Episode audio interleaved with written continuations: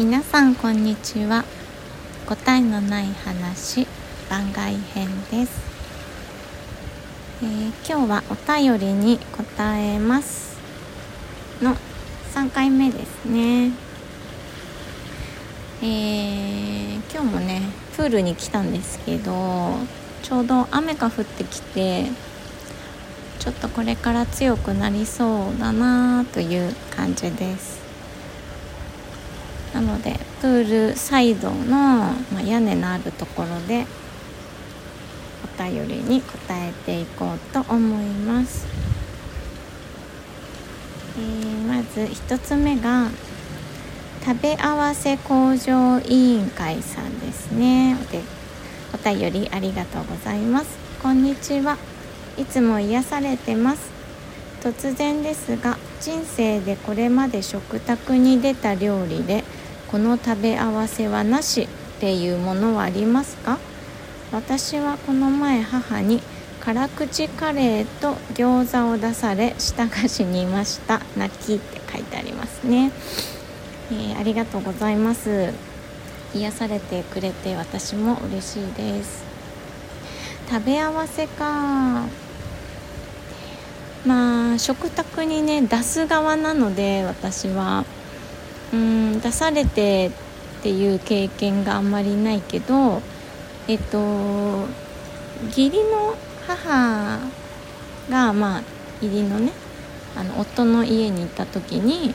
出してくれた、えー組み合わせでえっと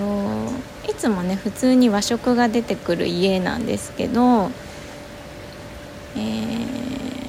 こうシチューを作ってみたくなったみたいなそういうなんですか？普段はそういうなんて言うんだろう洋食みたいなのを作らない人なんですね義理の母が。だけどなんか試しにやってみようみたいな感じであの出してくれたんですけどその普段の食事プラスシチューだから味噌汁もあるみたいなご飯食べておかず食べてシチュー食べて味噌汁食べるみたいな。そういうのはねあのちょいちょいありました。でも全然私あんまり気にならないのかも食べ合わせとか。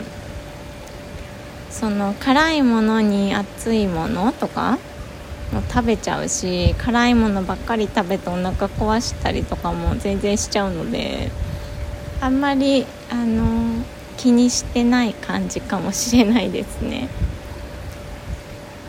でなんかね食べ合わせってどんなのがあるんだろうと思ってちょっと調べてみたんですよ。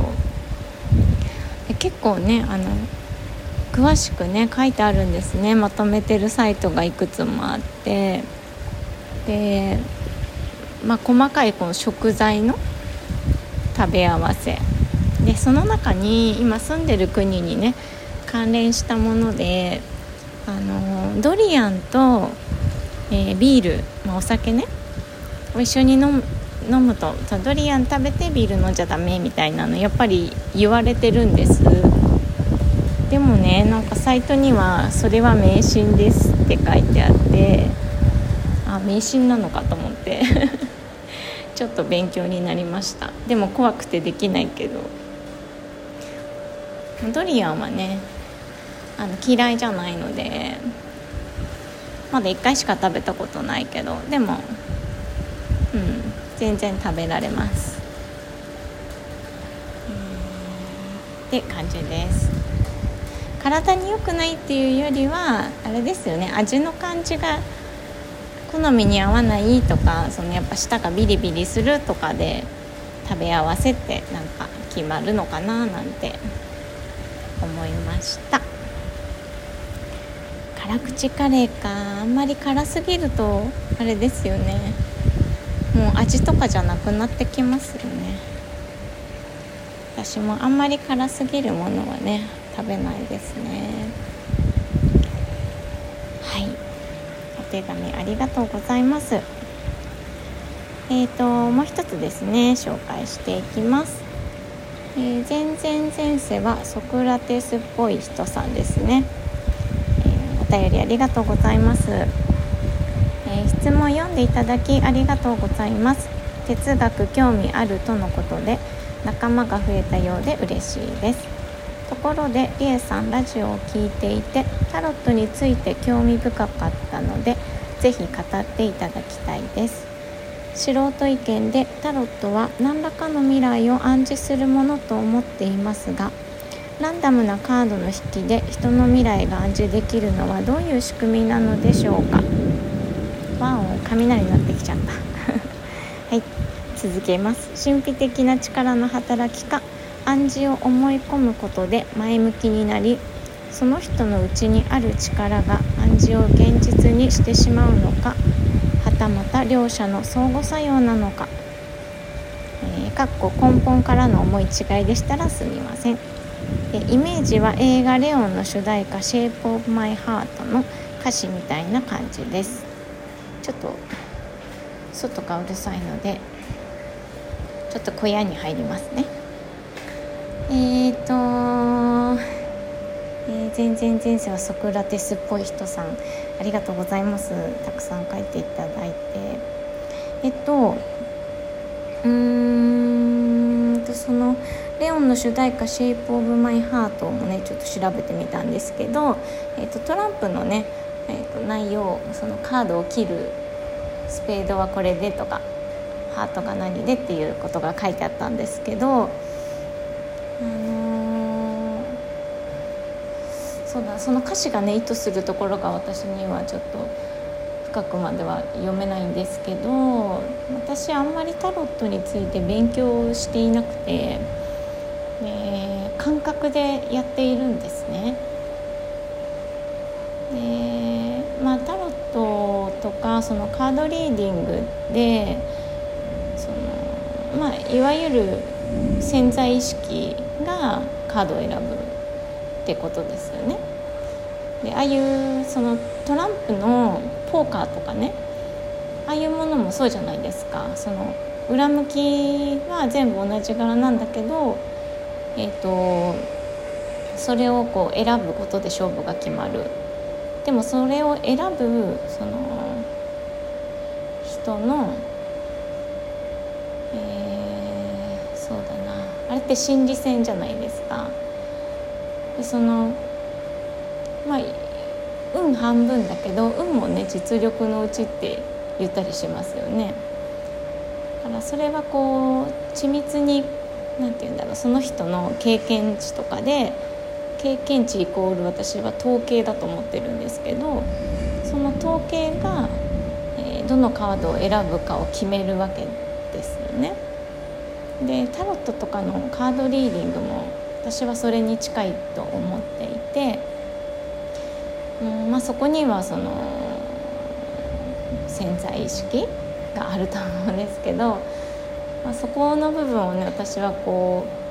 うあんまり論理的には語れないんですけどね。でも、まあ、その潜在意識が引き当てるっていうのが一つとあとは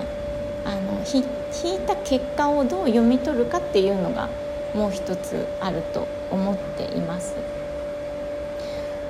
でその読み取るのは、まあ、最近流行りのオラクルカードなんかは引いた本人に読み取ってもらうんですよねそうするとその本人の中にある情報からそのカードに書かれているこう絵とか状況とかそういう、えー、すごくね曖昧なシーンが絵に描かれてるんですよ。でそれをその例えば人が2人いてえーと、片方の人が手を伸ばしているみたいな絵があったとしたらある人は、えーと、その手を伸ばしている人がもう一人の人に近づいている絵に見えるある人は、えー、さようならをするために、えー、手を上げようとしている途中とかその進行方向とかもどっちを主人公とするかとかもその読み取る人によって違うんですね。でその読み取る人がどうしてそう読み取るかって言ったらその自分の状態を知っているのは自分なので、えっと、それをまあ可視化するっていうか、無意識にそこに、えー、自分を投影して、えー、見るっていうことで、あの自分を理解するツールとしてオラクルカードっていうのがあるんですよね。でタロットもね私はそういうものだと思っています。プラス、えー、数字に関連していて、まあ、数比っていうのがありますけどそういうものとこう、まあ、密接な関係を持って、えー、より言語化しやすくするみたいな感じでしょうか まそんな感じなので、私はほとんど勉強せずにタロットをやってるんですけど、まあ、教えてもらった人からあなたが向いてるからやった方がいいよみたいな感じでタロットカードもねこれがあなたにぴったりよみたいな感じで渡されてあのいきなりデビューするみたいな感じだったので勉強はしてないんですけど、まあ、でも引いたものから読み取る時はその自分の知識だったり、まあ、前に人がいたらその人から読み取れるもの全てを総動員して、えー、言葉にするという感じでやっています。だからねもうそれも私はプロファイリングって呼んでるんですけどカードリーディングはプロファイリングデータの、えー、統計だったり、えー、集結したものだったり、えー、そこから想像されるものかなと思っています。ちょっとちゃんとしたお返事になっているかちょっと微妙なんですがうん、まあ、私的にはとても感覚で動いていますという感じです。はい。まだえー、土砂降りにならずに帰れそうなのでそろそろ戻ります。ありがとうございました。